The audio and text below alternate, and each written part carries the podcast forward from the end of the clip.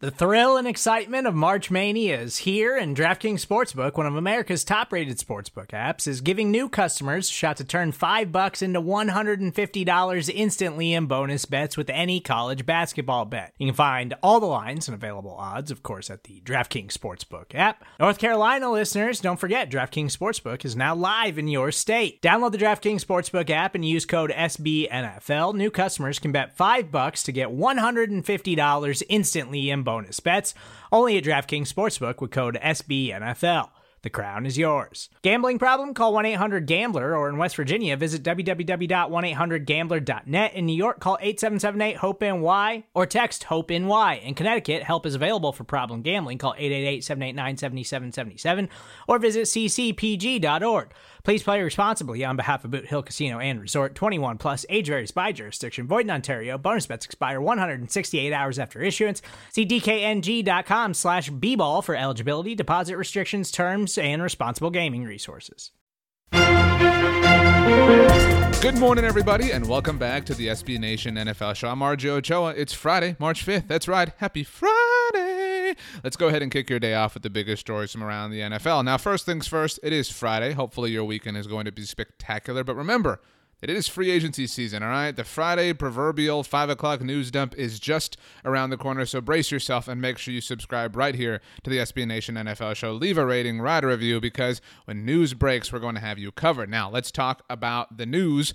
Let's start in Pittsburgh. That's right, the Pittsburgh Steelers, who had one of the all time collapses throughout the end of the 2020 season, announced a new contract for quarterback Ben Roethlisberger for the 2021 season. There was a little bit of consternation about this subject when the offseason first began. A lot of people wondering whether or not Roethlisberger had played his last season in the black and gold, but that is not the case. Big Ben reduced his salary from $19 million to 14. What a nice guy Ben is. Overall, the cap hit was lowered for Ben Roethlisberger uh, with the overall ramifications here by about $15 million. Ben Roethlisberger said, I am grateful to be at this stage of my career and more than happy to adjust my contract in a way that best helps the team to address other players who are so vital to our success.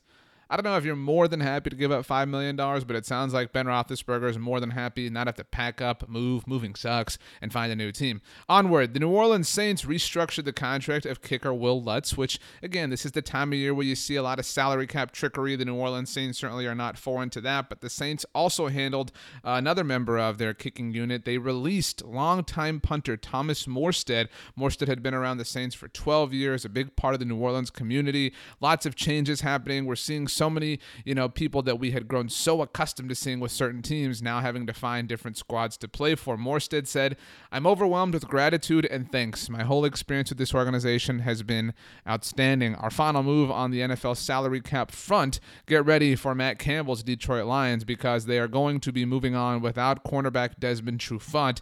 They announced on Thursday that they will be releasing him at the start of the league year. By the by, Desmond Trufant played a lot for current Dallas Cowboys defensive coordinator Dan Quinn. You know, check out Blogging the Boys for more on that. Anyway, let's talk about some other news. Uh, the great Jason Peters appeared on Good Morning Football on Thursday and obviously was asked about new member of the Indianapolis Colts, Carson Wentz. Peters talked about, you know, no animosity there, obviously big fan of Carson, and said it's also Philadelphia. Philadelphia is a hard city to play in. You have to bring it every play, every year. Otherwise, they will eat you up, man. Yes, they will. They threw batteries or snowballs, whatever it was, at Santa Claus. Santa Claus, baby. Um, moving on, NFL Network's James Palmer noted that Denver Broncos general manager George Paton said, with regards to Von Miller, we want to bring Von back. Remember, it has been a long time since we have seen Von roaming opposing backfields. He also noted, um, James Palmer noted rather, that he reported an extension or new deal was on the table earlier this week and that that is still possible for Von Miller. Von has said that he wants to finish his career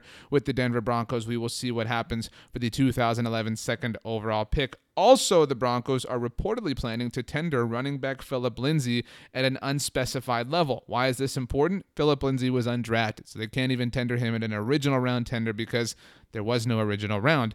Uh, Cliff Kingsbury, the head coach of J.J. Watt's Arizona Cardinals, was asked if Larry Fitzgerald will be returning. That's right, Larry Fitzgerald is a free agent wide receiver, one that did not make the starting lineups of either myself or Rob Stats Guerrero when we discussed all the would be free agent wide receivers on Thursday's episode of The Look Ahead. You should look behind and check that out here on the SB Nation NFL show.